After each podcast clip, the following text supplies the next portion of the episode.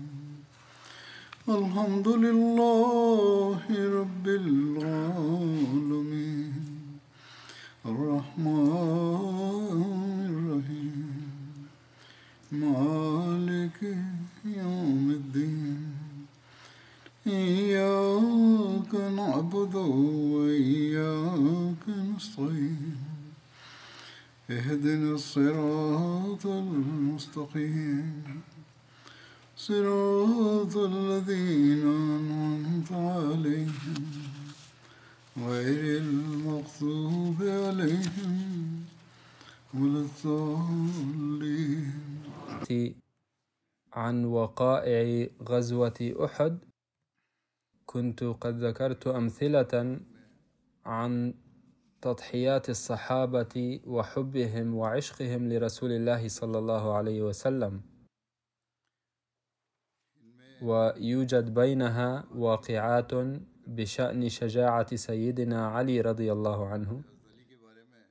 ورد في رواية بشأن علي رضي الله عنه أن ابن قمأ قتل مصعب بن عمير رضي الله عنه في غزوة أحد وظن أنه قتل رسول الله صلى الله عليه وسلم. فرجع إلى قريش فقال قتلت محمدا فلما قتل مصعب بن عمير أعطى رسول الله صلى الله عليه وسلم علي بن أبي طالب اللواء وقاتل علي ورجال من المسلمين. وقتل علي رضي الله عنه حملة ألوية الكفار واحدا تلو الآخر. أبصر رسول الله صلى الله عليه وسلم جماعة من الكفار فقال لعلي احمل عليهم. فحمل عليهم. وقتل عمرو بن عبد الله الجمحي وفرق جمعهم. ثم أمره رسول الله صلى الله عليه وسلم بالهجوم على جماعة أخرى من الكافرين. فقتل علي رضي الله عنه شيبة بن مالك فقال جبريل عليه السلام مشيدا بعلي يا رسول الله إن هذه لمواساة. فقال رسول الله صلى الله عليه وسلم علي مني وأنا منه. فقال جبريل وأنا منكما. هذا القول يقدمه الشيعة مع كثير من المبالغة والمغالاة. قال علي رضي الله عنه لما تخلى الناس عن رسول الله صلى الله عليه وسلم يوم أحد نظرت في جثث الشهداء فلم أرى رسول الله صلى الله عليه وسلم فقلت والله ما كان ليفر وما أراه في القتلى ولكن الله غضب علينا بما صنعنا فرفع نبيه. فما في خير من أن أقاتل حتى أقتل. فكسرت جفن سيفي ثم حملت على القوم الكافرين. فأفرجوا لي وتشتتوا فإذا برسول الله صلى الله عليه وسلم بينهم. عن سعيد بن المسيب قال لقد أصابت عليا رضي الله عنه يوم أحد ست عشرة ضربة يقول المصلح الموعود رضي الله عنه وهو يبين أن المصائب تكمن تحتها كنوز البركات. بعد العودة من غزوة أحد أعطى علي سيفه فاطمة وقال اغسليه فقد صدقني اليوم. وكان النبي صلى الله عليه وسلم يسمع ما قال علي فقال يا علي لم يصدق سيفك وحدك فقط بل هناك عديد من إخوانك الذين صدقت سيوفهم أيضا. وذكر النبي صلى الله عليه وسلم أسماء ستة أو سبعة من أصحابه وقال إن سيوفهم لم تكن أقل صدقا من سيفك. وقد ورد عن أبي طلحة الأنصاري بهذا الصدد عن أنس رضي الله عنه لما كان يوم أحد انهزم الناس عن رسول الله صلى الله عليه وسلم وانفرجوا عنه وأبو طلحة بين يديه محجوبا عليه بحجفة. وكان راميا شديد النزع كسر يومئذ قوسين أو ثلاثة. أي كان ينزع القوس بشدة حتى تنكسر. وكلما مر أحد من الصحابة في جعبته النبل قال له رسول الله صلى الله عليه وسلم انثرها لأبي طلحة. أي أن طلحة يجيد الرمي فآته سهامك. وكان طلحة ثابتا أمام رسول الله صلى الله عليه وسلم.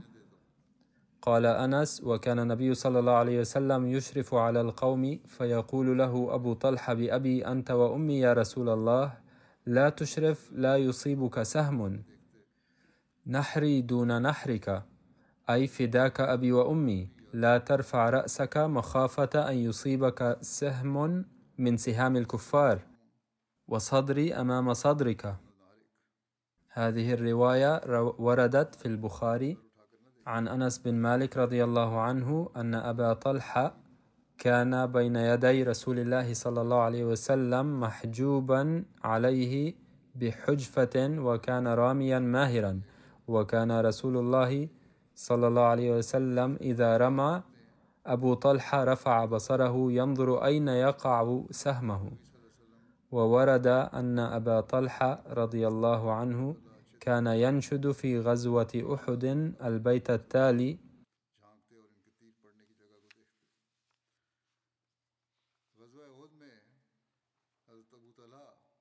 وجهي لوجهك الوقاء ونفسي لنفسك الفداء.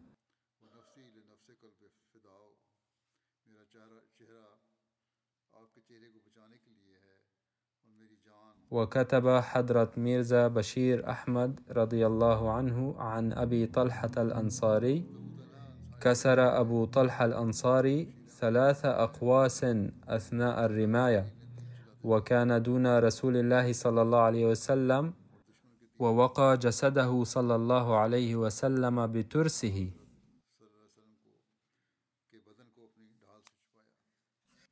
ثم هناك ذكر طلحة بن عبيد الله رضي الله عنه أبو طلحة الأنصاري أما هذا فهو قريشي.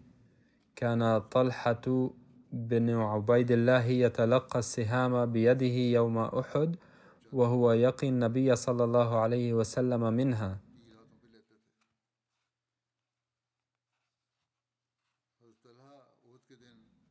شهد طلحة يوم أحد مع النبي صلى الله عليه وسلم وكان من الذين ثبتوا معه وبايعوه على الموت.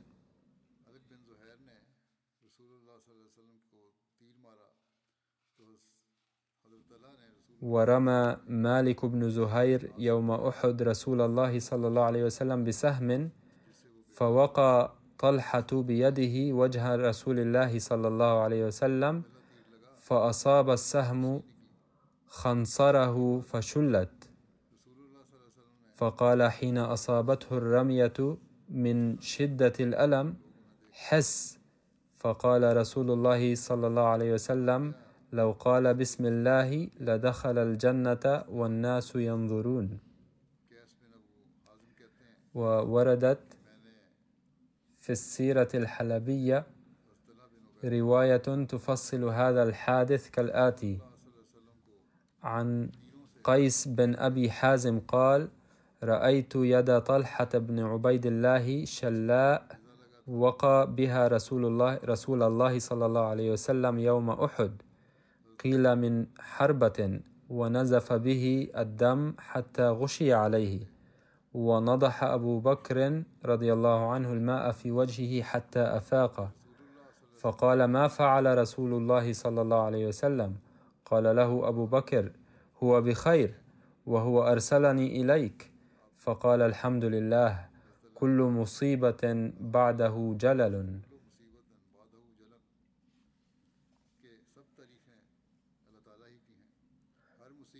عن عائشة رضي الله عنها وأم إسحاق ابنتي طلحة قالتا جرح أبونا يوم أحد أربعا وعشرين جراحة وقع منها في رأسه شجة مربعة وقطع نساه يعني عرق النسا التي تكون في الرجل وشلت إصبعه وكانت الجراح في سائر جسده وقد غلبه الغشي ورسول الله صلى الله عليه وسلم مكسورة رباعيتاه مشجوج في وجهه قد علاه الغشي وطلحة محتمله يرجع به القهقري. كلما أدركه أحد من المشركين قاتل دونه حتى أسنده إلى الشعب. لقد صور المصلح الموعود رضي الله عنه فداء هؤلاء الصحابة الأوفياء في غزوة أحد كالآتي. لما أعاد خالد بن الوليد الكرة على المسلمين بغتة يوم أحد مما أدى إلى تشتتهم سارع جماعة من الصحابة واجتمعوا حول رسول الله صلى الله عليه وسلم. وكانوا ثلاثين صحابيا على أكثر تقدير. فهاجم الكفار بشدة حيث كان النبي صلى الله عليه وسلم موجودا وقتل, وقتل الصحابة واحدا بعد الآخر مدافعين عن النبي صلى الله عليه وسلم.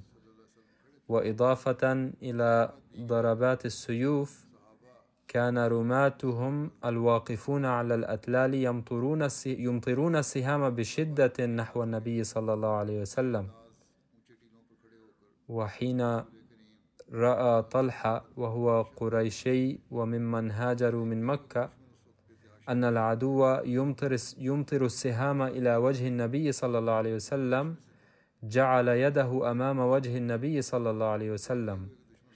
وكان سهم بعد سهم يصيب الهدف يقع على يد طلحة لكن هذا الصحابي المخلص الوفي لم يحرك يده.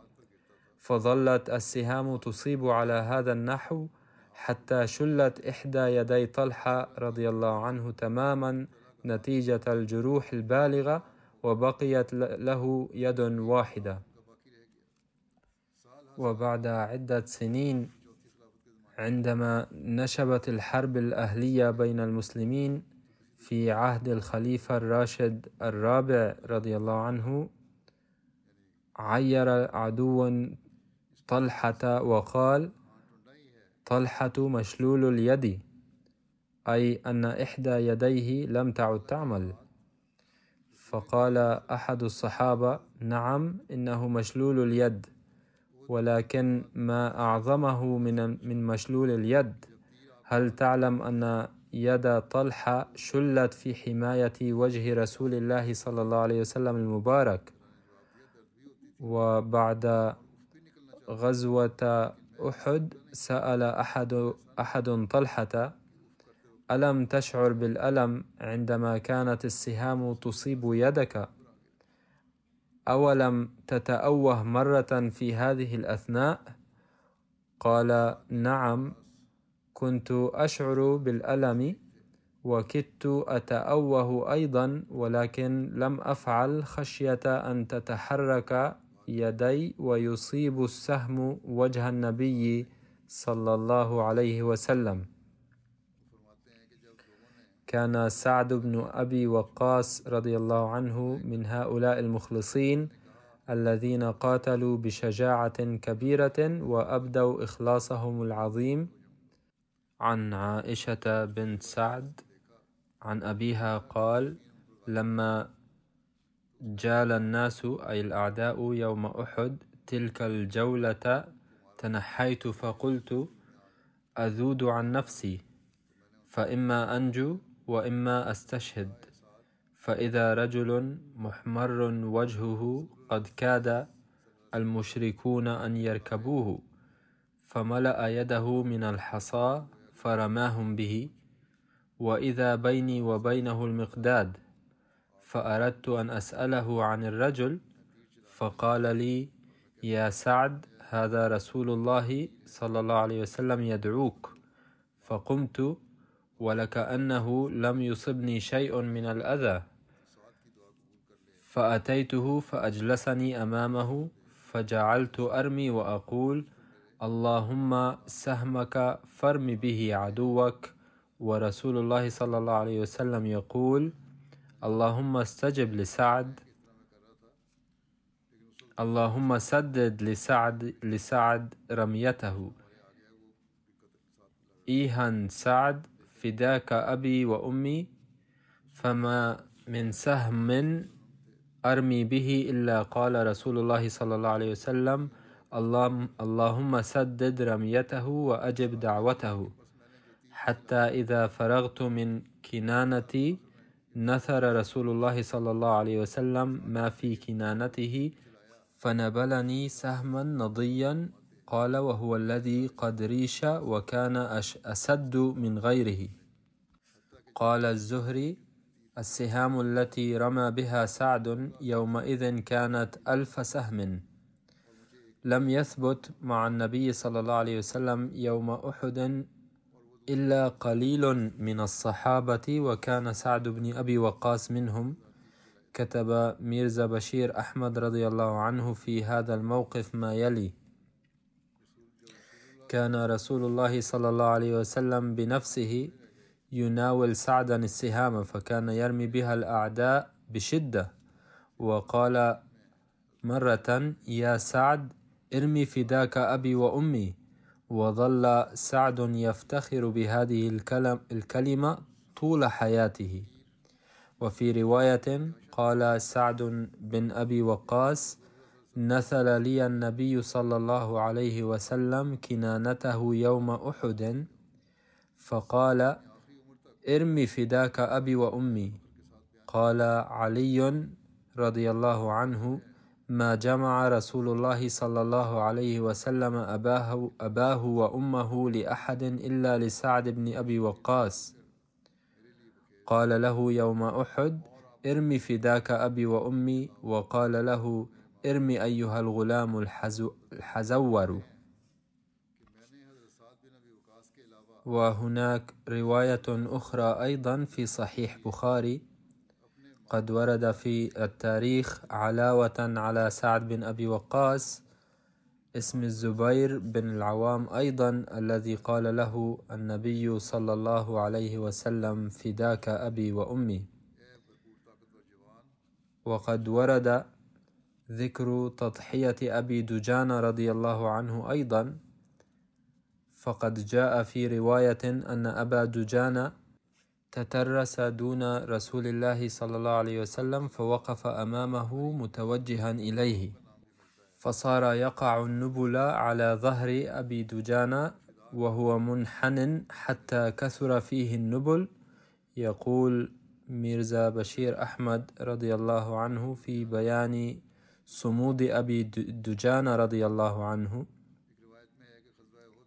ظل أبو دجان يحمي النبي صلى الله عليه وسلم بجسمه حيث كان يتلقى على جسمه جميع السهام والحجارة التي كانت تستهدف النبي صلى الله عليه وسلم فشلت نتيجة كثرة السهام ولكنه لم يتأوه قط خشية أن تعرض أدنى حركة جسده جسم النبي صلى الله عليه وسلم لسهام العدو. كذلك ذكر سهل بن حنيف رضي الله عنه الذي كان من عظماء الصحابة الذين ثبتوا يوم أحد وبايعوا النبي صلى الله عليه وسلم على الموت. فقد ثبت سهل أمام النبي صلى الله عليه وسلم كالجنة وحين تشتتت المسلمون إثر الهجوم الشديد من العدو جعل ينضح سهل بالنبل, بالنبل عن رسول الله صلى الله عليه وسلم فقال رسول الله صلى الله عليه وسلم نبلوا سهلا فإنه سهل. وقد ورد ذكر صحابية أيضا اسمها أم عمارة المازنية رضي الله عنها. التي قالت يوم أحد بشجاعة كبيرة وكانت صحابية مخلصة جدا. كان اسمها الكامل نسيبة أم عمارة المازني المازنية وهي زوجة زيد بن عاصم رضي الله عنه. قالت خرجت أول النهار إلى أحد وأنا أنظر ما يصنع الناس ومعي سقاء فيه ماء فانتهيت إلى رسول الله صلى الله عليه وسلم وهو في أصحابه والدولة والربح للمسلمين وذلك في بداية المعركة. فلما انهزم المسلمون وذلك عندما ترك الرماة الجبل فهاجم المشركون من الوراء وتفرق المسلون إلى هنا وهناك وهاجمهم المشركون. فتتابع الرواية انحزت إلى رسول الله صلى الله عليه وسلم فجعلت أباشر القتال وأذب عن رسول الله صلى الله عليه وسلم بالسيف وأرمي بالقوس حتى خلصت إلي الجراح إذ جرحت, جرحت كتفها فسئلت يا أم عمارة من أصابك بهذا؟ قالت أقبل ابن قميئة وقد ولى الناس عن رسول الله صلى الله عليه وسلم يصيح دلوني على محمد فلا نجوت إن نجا.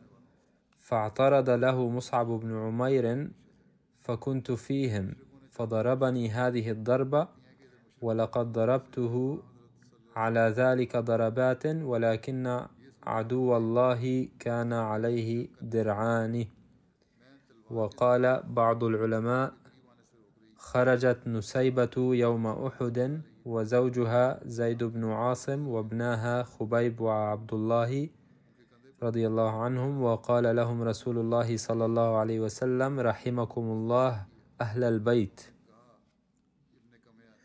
وفي رواية قال صلى الله عليه وسلم بارك الله فيكم أهل بيت فلما دعا لها النبي صلى الله عليه وسلم بهذا الدعاء قالت له أم عمارة أي نسيبة رضي الله عنها أدعو الله أن نرافقك في الجنة. فقال صلى الله عليه وسلم اللهم اجعل رفقائي في الجنة. وعند ذلك قالت رضي الله عنها ما أبالي ما أصابني من أمر الدنيا لأنه يكفي لي ما تلقيته من دعاء. وقال صلى الله عليه وسلم في حقها ما التفت يمينا ولا شمالا يوم أحد إلا ورأيتها تقاتل دوني. وقد جرحت أم عمارة رضي الله عنها يوم أحد اثني عشر جرحا بين طعنة برمح أو ضربة سيف. كتب ميرزا بشير أحمد رضي الله عنه عن أم عمارة كما يلي امتشقت امرأة مسلمة تدعى أم عمارة السيف بيدها وأقبلت تضرب وتقتل يمينا ويسارا حتى انتهت إلى رسول الله صلى الله عليه وسلم. وإذ عبد الله بن قمئة يتقدم نحو رسول, رسول الله صلى الله عليه وسلم ليضربه بسيفه. فسارعت هذه السيدة المسلمة وأخذت تلك الضربة على جسدها ثم ضربته ضربات قوية إلا أنه كان رجلا لابسا درعين وهي امرأة ضعيفة فلم تكن ضربتها قاضية. فتقدم ابن قمئة يصيح ويخرق صفوف المسلمين وانتهى إلى النبي صلى الله عليه وسلم رغم تعرض الصحابة له. وما إن وصل إلى هناك حتى ضرب على الوجه المبارك للنبي صلى الله عليه وسلم بكل قوة وقسوة انخلعت لها قلوب الصحابة. فقام الفدائي طلحة وتلقى تلك الضربة على يده العارية لكن سيف بن قمأ قطع يده ووقع على جنب النبي صلى الله عليه وسلم. لم يصب صلى الله عليه وسلم بجرح بفضل الله تعالى لأنه صلى الله عليه وسلم كان يرتدي درعين كما أن وقعة السيف قد خفت بعد تعرض طلحة له بروح الفداء. مع ذلك فقد أصيب النبي صلى الله عليه وسلم بدوران الرأس جراء هذه الهجمة وسقط أرضا. وهنا رفع ابن قمأ هتاف الفرح قائلا لقد قتلت محمدا انصرف ابن قمأ وهو يصيح فرحا بأنه قتل محمدا حسب زعمه. ولكن بمجرد سقوط النبي الكريم صلى الله عليه وسلم حمله علي وطلحة على الفور وأضاءت وجوه المسلمين الذابلة بالفرح عندما اكتشفوا أن النبي صلى الله عليه وسلم على قيد الحياة وبصحة جيدة. ثم بدأت حدة المعركة تخف تدريجيا لأن الكفار استرخوا إلى حد ما باستشهاد محمد رسول الله صلى الله عليه وسلم فصرفوا انتباههم من المعركة إلى الاعتناء بقتلاهم شيئا وشيئا آخر إلى التمثيل بجثث الشهداء المسلمين. ومن ناحية أخرى كان معظم المسلمين أيضا قد تفرقوا ثم ذكرت في الروايات مكالمة أبي سفيان وكيفية رجوع قريش. لما صعد النبي صلى الله عليه وسلم الجبل مع أصحابه يوم أحد فقد تبعه بعض الكفار أيضا. وورد في رواية في صحيح البخاري أن أبا سفيان نادى قائلا أفي القوم محمد؟ ثلاث مرات. فنهاهم النبي صلى الله عليه وسلم أن يجيبوه. ثم قال أفي القوم ابن أبي قحافة أي, أبي أي أبا بكر رضي الله عنه ثلاث مرات. ثم قال أفي القوم ابن الخطاب أي عمر ثلاث مرات. ثم رجع إلى أصحابه فقال أما هؤلاء فقد قتلوا فما ملك عمر نفسه؟ فقال كذبت والله يا عدو الله إن الذين عددت لأحياء كلهم. وقد بقي لك ما يسوءك. هذه رواية البخاري. قال أبو سفيان يوم بيوم بيوم بدر والحرب سجال إنكم ستجدون في القوم مثلة لم آمر بها ولم تسؤني. ثم أخذ يرتجز يرتجز أعلو هبل أعلو هبل قال النبي صلى الله عليه وسلم ألا تجيبوا له؟ قالوا يا رسول الله ما نقول؟ قال قولوا الله أعلى وأجل. ثم قال أبو سفيان إن لنا العزى ولا عزى لكم. فقال النبي صلى الله عليه وسلم ألا تجيبوا له؟ قال البراء بن عازب قالوا يا رسول الله ما نقول؟ قال قولوا الله مولانا ولا مولى لكم. فنادى أبو سفيان قائلا إن موعدكم بدر العام القادم. فأمر النبي صلى الله عليه وسلم أحد أحد صحابته ليرد عليه وهو كذلك. كتب ميرزا بشير أحمد رضي الله عنه في كتابه سيرة خاتم النبيين. كان المسلمون مشغولين في تضميد جرحاهم. بينما كان قريش مكة مشغولين في ميدان المعركة في التمثيل بجثث شهداء المسلمين وإهانتها بكل هوادة. لقد تم العمل بهذا التقليد الوحشي لتمثيل الجثث بكل وحشية ففعل هؤلاء السباع الضارية من مكة مع جثة شهداء المسلمين كل ما خطر ببالهم. أما نساء قريش فقد قطعت أنوف المسلمين وآذانهم وصنعنا منها قلائد ولبسنها وأخرجت هند زوجة أبي سفيان كبد حمزة فمضغته. باختصار يقول السير ويليام ميور بأن قريشا تعاملوا مع جثث المسلمين بوحشية شديدة وواصل زعماء مكة البحث عن جثة النبي الكريم صلى الله عليه وسلم في الميدان لفترة طويلة وكانت عيونهم عطشة لرؤية هذا المنظر. لكنهم لم يعثروا على ما لم يكن له وجود أصلا. لم يكن ليتحقق هذا لأن النبي صلى الله عليه وسلم لم يكن بين القتلى. فشعر أبو سفيان بالإحباط من هذا البحث وتوجه مع بعض أصحابه نحو الممر الذي كان المسلمون مجتمعين فيه. ووقف بالقرب منهم ونادى أفيكم محمد يا أيها المسلمون؟ منع النبي صلى الله عليه وسلم من الرد عليه فبقي الصحابة صامتين. ثم سأل عن أبي بكر وعمر ولم يرد عليه أحد وفق أمر النبي صلى الله عليه وسلم. فصرخ مرة أخرى إذا قتلوا جميعهم. لأنهم لو كانوا أحياء لردوا علي. عندها لم يملك عمر نفس نفسه وقال أنت كاذب يا عدو الله إن الذين ذكرتهم أحياء وسوف يذلك الله تعالى بأيدينا.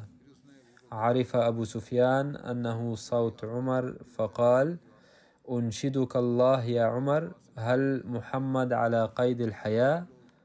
فقال عمر نعم والله وإنه ليستمع كلامك الآن.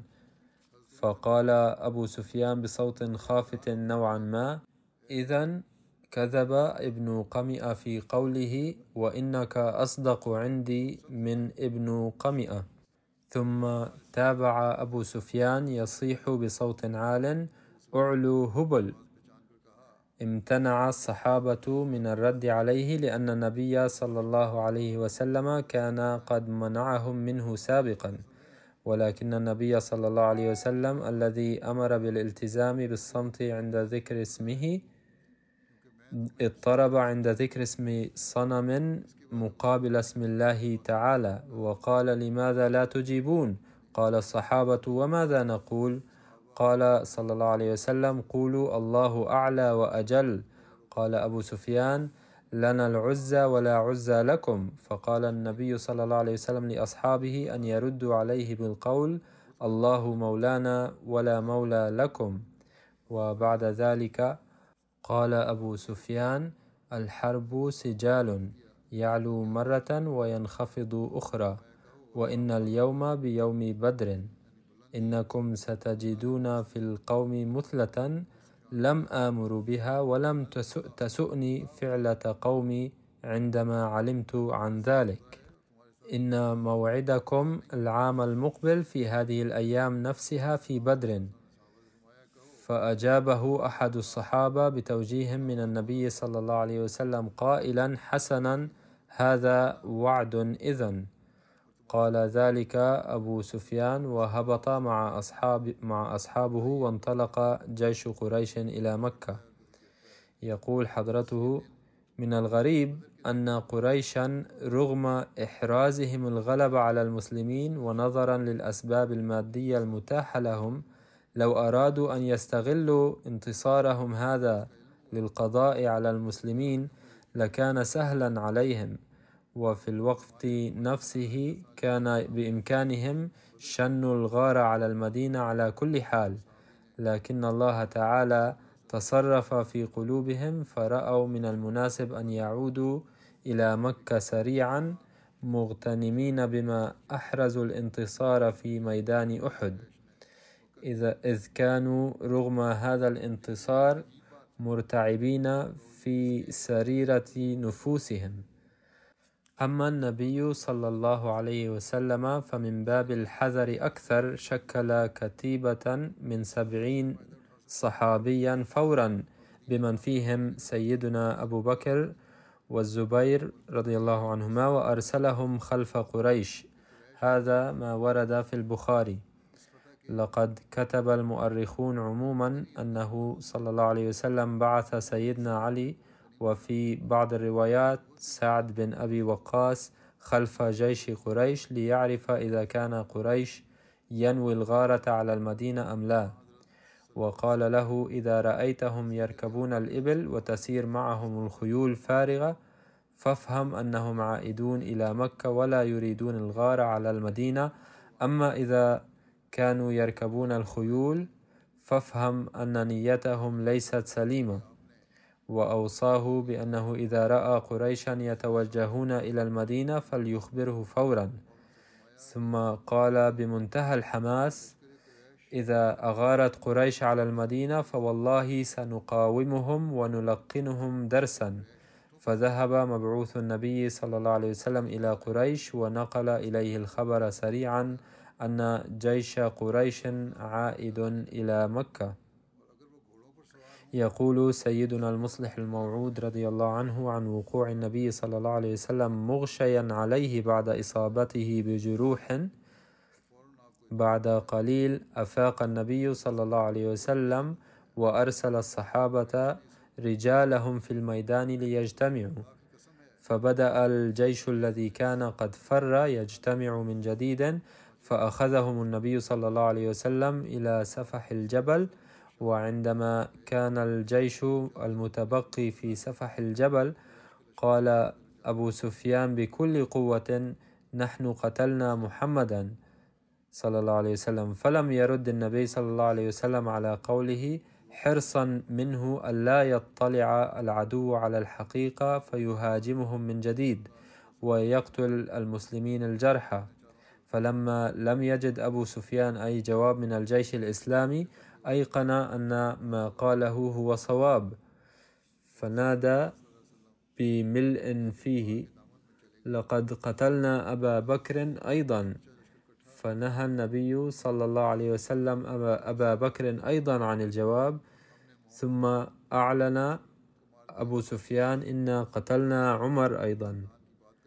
فأراد عمر الذي كان متحمسا أن يقول ردا على أبي سفيان إنا بفضل الله أحياء وجاهزون لمقابلتك فمنعه النبي صلى الله عليه وسلم قائلا لا تلقي المسلمين في المشكلة والزم الصمت عندها أيقن الكفار أنهم قتلوا مؤسس الإسلام وساعديه الأيمن والأيسر وهتف أبو سفيان عاليا أعلو هبل أعلو هبل الذي قضى اليوم على الإسلام.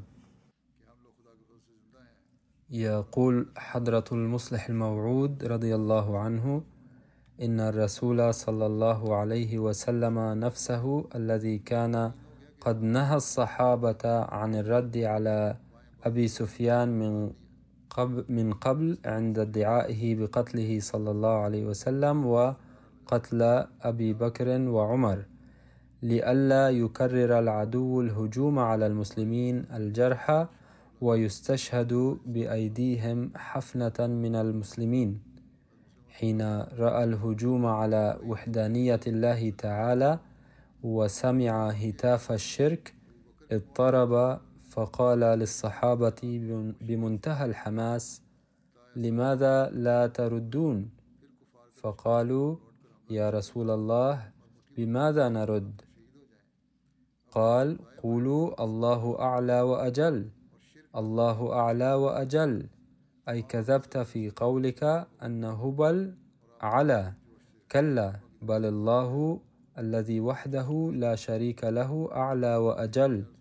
وبذلك أخبر صلى الله عليه وسلم العدو أنه ما زال حيا وهذا الرد الناجم عن الشجاعة والبسالة قد أثر في جيش الكفار تأثيرا عميقا جعلهم لا يتجرؤون على الكرة على المسلمين فعادوا إلى مكة محتفلين بما أحرزوا من الفتح رغم أن هذا الرد كان قد خيب آمالهم تماما وكانوا يستطيعون القضاء على حفنة من المسلمين الجرحى أمامهم بسهولة بحسب القوانين المادية.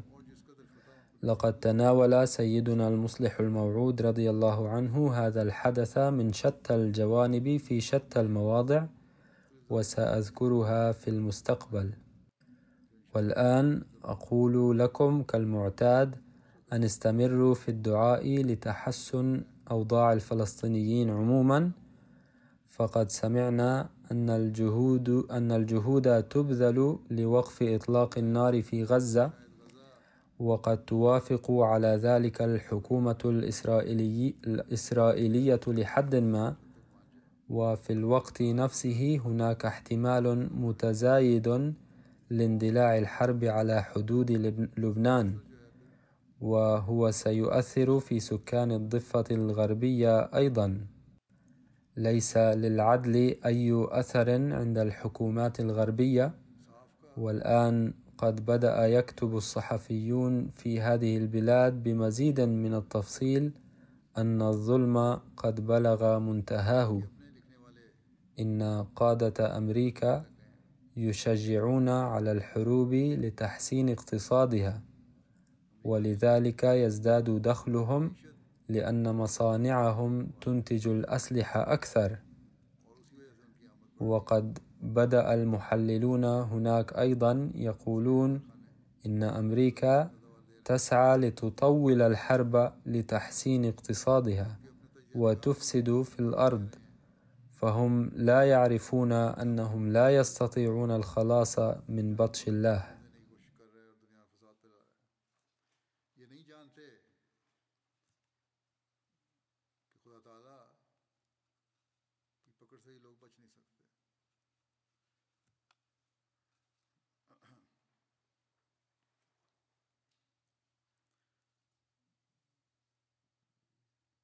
وعلى الأحمديين أن يلعبوا دورا بالدعاء والتواصل للتخلص من الدمار.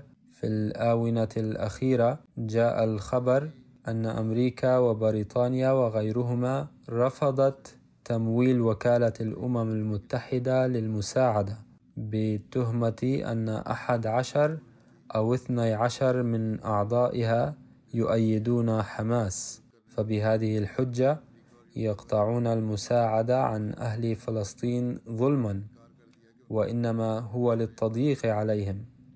لكن ما يثير العجب أن الدول الغربية إذا كانت قد قطعت المساعدة فلماذا لا يأتي الخبر أن الدول الإسلامية الغنية بالنفط أعلنت أنها ستقدم هذه المساعدة؟ فقد أعلنت الأمم المتحدة أنها إذا لم تجد الأموال فلن تستطيع إيصال المساعدة إلى الفلسطينيين بعد فبراير.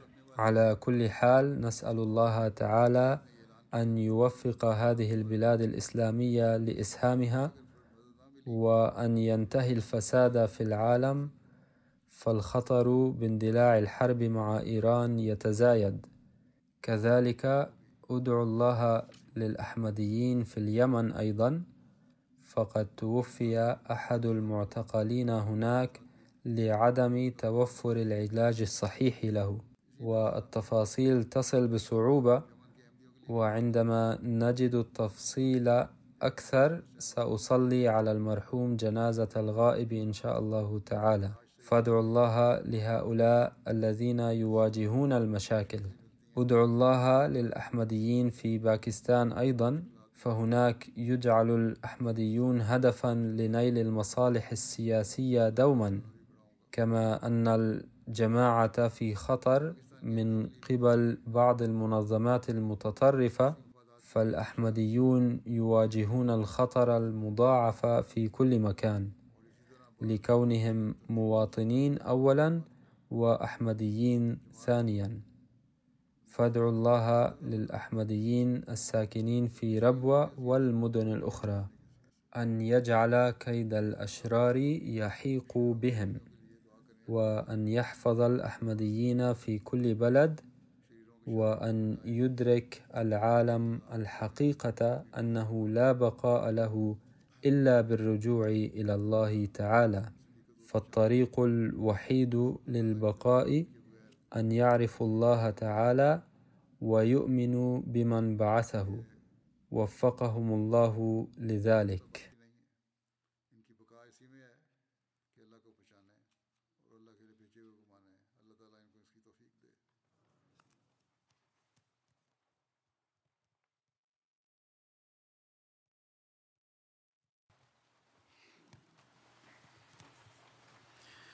الحمد لله